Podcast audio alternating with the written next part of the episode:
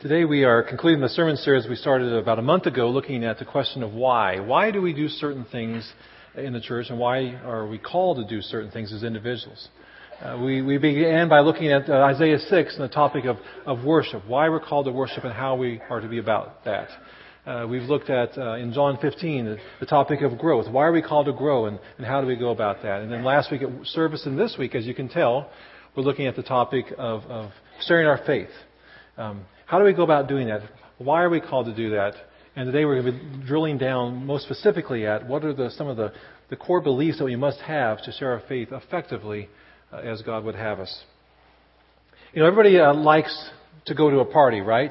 And there's all sorts of reasons for parties. We throw parties for birthdays, for anniversaries, uh, for uh, retirement parties after a good long career, for an- all sorts of reasons that we, we have parties. And for a party to be successful, there's a couple key ingredients. One, you need good food, right? Uh, you need people to show up. And for people to show up, they need to be invited. You know, biblically, the, the, the best party and the most important invitation that we will ever receive, according to the Bible, is, is the party that God the Father is throwing for all who believe in Jesus Christ. And the invitation is delivered by none other than Jesus Christ himself. We're told in the scripture that it's a party that will last forever. And that the invitation is good as long as we are alive and have breath. And it's a party for anybody who is willing to accept that invitation and come. You know, yet there's this weird kind of dynamic going on. There are some who have decided that they don't want to go. There are some, of course, who aren't going yet because they haven't heard and don't even know about the party. And then there's some of us who then know about the party, we're going, but yet it's difficult for us to kind of, or uncomfortable for us to to share our faith and talk about Christ. Sort of like in the skit. She did it, but it was a little bit uncomfortable, and, but yet she grew through the process. Why is it so hard for us to, to kind of talk naturally with our friends, coworkers, or a stranger in a gym about the topic of Jesus Christ and our faith? Well, this morning we're going to spend a little bit of time looking at that topic about sharing our faith. And, and if you're expecting a how to seminar focusing on techniques or tools um, then you're going to be disappointed. Because I believe that those are important, but even more important are, are some of the core beliefs that we need to have scripturally uh, as we launch out and, and, share our faith.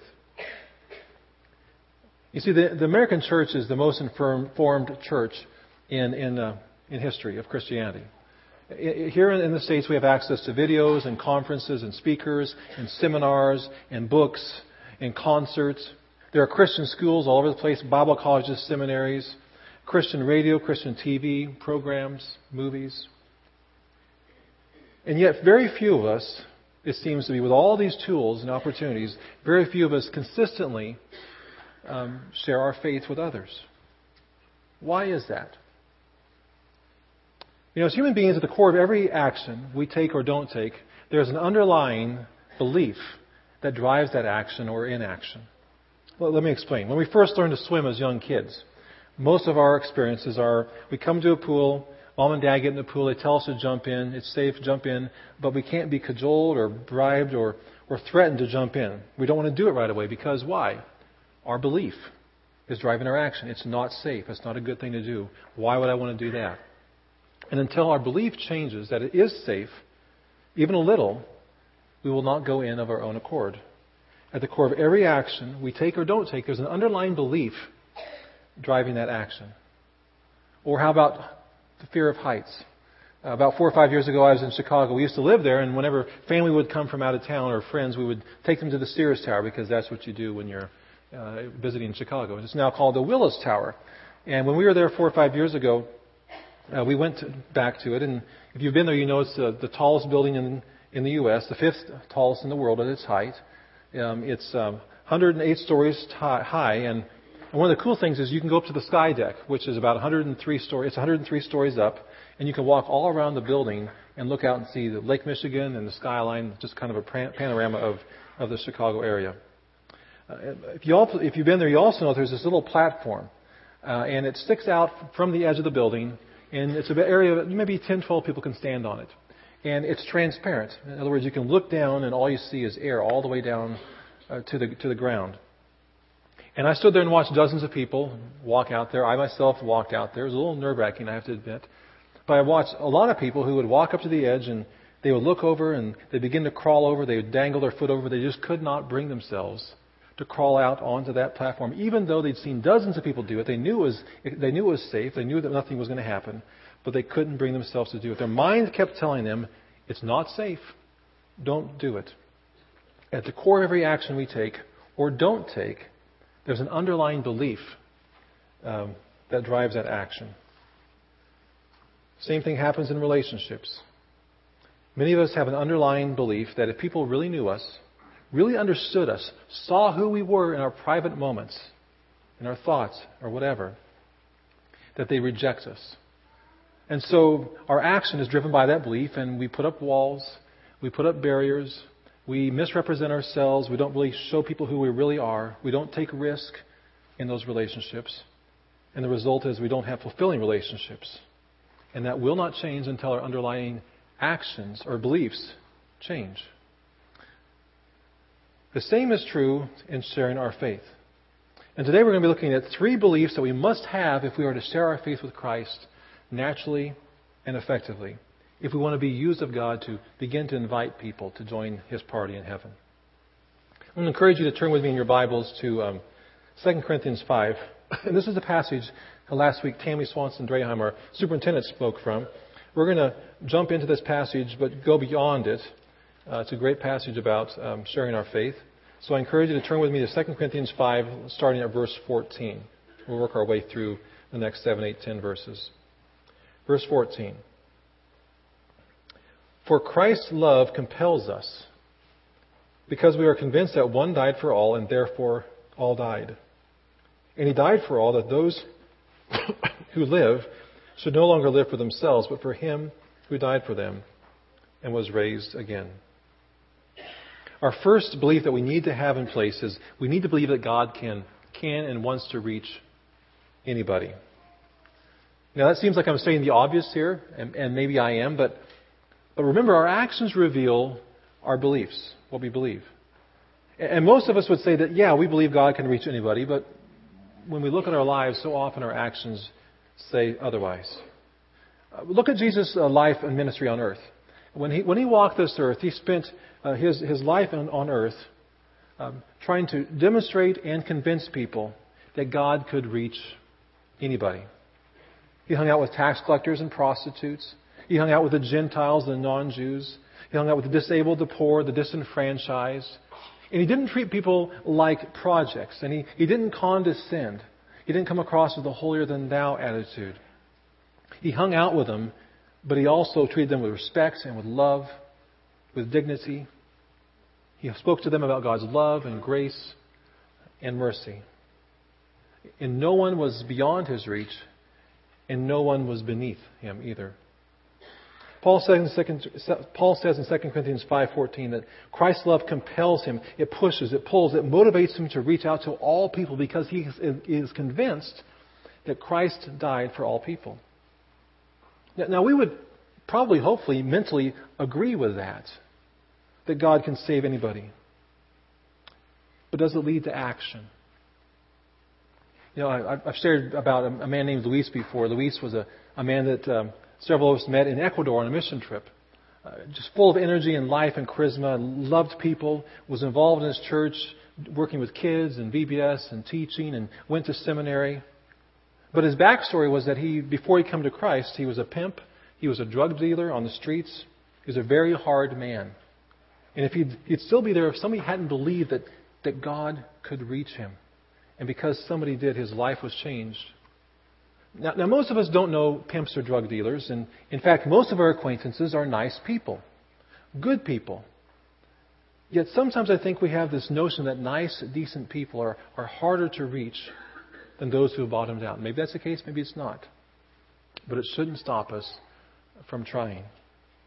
I had a friend in college who was probably more decent and more moral than most Christians that I knew. And yet he just did not see his need for Christ. His life was fine and dandy, thank you very much he didn't see his need for Christ. But we didn't give up. We continued to pray for him, a group of us. We shared our faith with him as appropriate. And We tried to model Christ as best as we could with our life and actions and words. And eventually, a couple of years later, he did receive Christ, and he continues to follow Christ to this day. Who in your sphere needs Jesus? Do you believe God can reach him or her? Do you act as if you do? We must begin by believing that God can reach anybody around us. Our second belief is number two, believe God can use you. Verse 16. So from now on, we regard no one from a worldly point of view. Though we once regarded Christ in this way, we do so no longer. Therefore, if anyone is in Christ, he is a new creation. The old is gone, the new has come. All this is from God who reconciled us to himself through Christ and gave us the ministry of reconciliation. That God was reconciled the world to himself in Christ, not counting men's sins against them. And he has committed to us the message of reconciliation. We are therefore Christ's ambassadors, as though God were making his appeal through us. In other words, God has entrusted us with the privilege and the responsibility of inviting people and introducing people to Jesus Christ. We're called Christ's ambassadors. In 1 Peter 2 9, listen to this description of who we are and our purpose in this world. You are a chosen people, a royal priesthood, a holy nation, a people belonging to God. Why? So that you may, de- you may declare the praises of Him who called you out of darkness into His wonderful light. Now, think back to, in your, you know, in your minds here, think back to some of the Bible stories and characters in the Bible. Miraculous things happen through a lot of these people. Did God ever ask somebody to do something and then not give them the power and the ability to do it? Ever. Did he ever ask somebody in the Bible to do something and then not give them the power and the ability to do it? Do you think we're going to be the only, do you think we're going to be exceptions to that rule? Of course not. God can and will use you to make a difference, to, to reach people for Christ. But you have to begin by having faith and belief that He can and will use you to do so. Introducing people to Christ isn't something that we do in our own strength or wisdom. We must be aided and prompted and empowered by the Holy Spirit to be effective. We, we hear Peter and John and the other disciples preaching, and hundreds of people come to faith in Christ. And we read about Billy Graham or Luis Palau and, and see how people come to faith in Christ through their speaking. But it's not done in their own power. People come to faith in Christ because the Holy Spirit draws them. People come to faith in Christ because somebody was willing to reach out, to believe that God could and would use them to do so.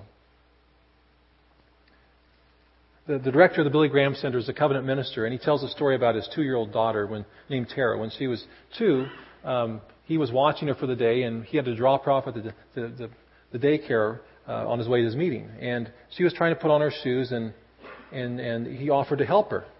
And she said, No, I can do it myself. And so he waited for a while, was patient, tried, letting her try and try and try, but she couldn't do it. And eventually she gave up in frustration and said, Daddy, I can't do it. And he said, I know you can't, but I can. You know, often the reason we felt sharing our faith with others is because we try to do it on our own without asking our Heavenly Father for His help. We cannot bring somebody to faith in Christ on our own strength, but God, through the Holy Spirit, can and will. God wants to use us to bring other people to Christ. We must be willing and we must believe. A third belief is believe God can do it now. 2 Corinthians 6, 1 and 2. As God's co workers, we urge you not to receive God's grace in vain. For he says, In the time of my favor I heard you, and in the day of salvation I helped you. I tell you, now is the day of the time of God's favor. Now is the day of salvation. In his autobiography, uh, Just as I Am, Billy Graham uh, tells about a conversation he had with John F. Kennedy shortly after he was elected president. Graham writes, On the way back to the Kennedy house, the president elect stopped the car and turned to me. Do you believe in the second coming of Jesus Christ? He asked. I most certainly do. Well, does my church believe it? They have it in their creeds. They don't preach it, he said. They don't tell us much about it. I want to know what, what you think about it. Graham writes, I explained what the Bible said about Christ coming the first time, dying on the cross, and rising again from the dead, and promising that he would come back again. Only then, Graham said, I, I believe we're going to have permanent world peace. Very interesting, Kennedy said, looking away. We'll have to talk more about that someday, and they drove on. A couple years later, the two met again, this time at the National Prayer, Bref- Prayer Breakfast in 1963. Graham writes, I had the flu, and after I gave my short talk and he gave his, we walked out of the hotel to his car again, which was our custom. And at the curb, he turned to me. Billy, could you ride back to the White House with me? I'd like to talk to you for a few minutes. Mr. President, Graham protested, I've got a fever. Not only am I weak, but I, I just don't want to give you what I have. Couldn't we wait and talk some other time? It was cold and snowy, and Graham was freezing. And the president said, Of course, graciously. But the two would never meet again because a few months later, Kennedy was assassinated. Graham comments His hesitation at the door and his request haunt me still. What was on his mind? Should I have gone with him? It was an irrecoverable moment. Every day God has divine appointments for you and me. Every day we have opportunities given to us by God to, to converse with others about our faith, to invite them to begin to explore who Jesus Christ is, to invite them to faith in Jesus Christ. And the stakes are much, much too high to procrastinate or put off or doubt. The scripture says now is the day of salvation. There's a sense of urgency.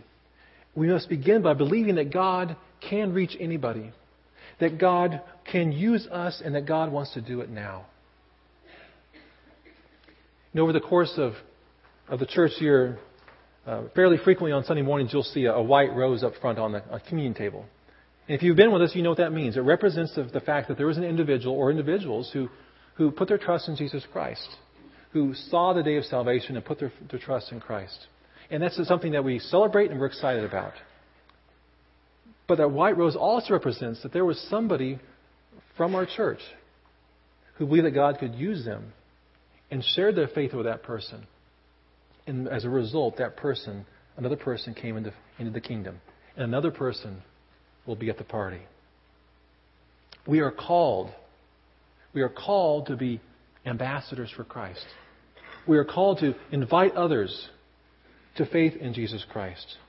We are called to tell others that there is a God who loves them more than they can ever imagine, a God who knows everything about them and still loves them and offers them grace and acceptance and joy and peace.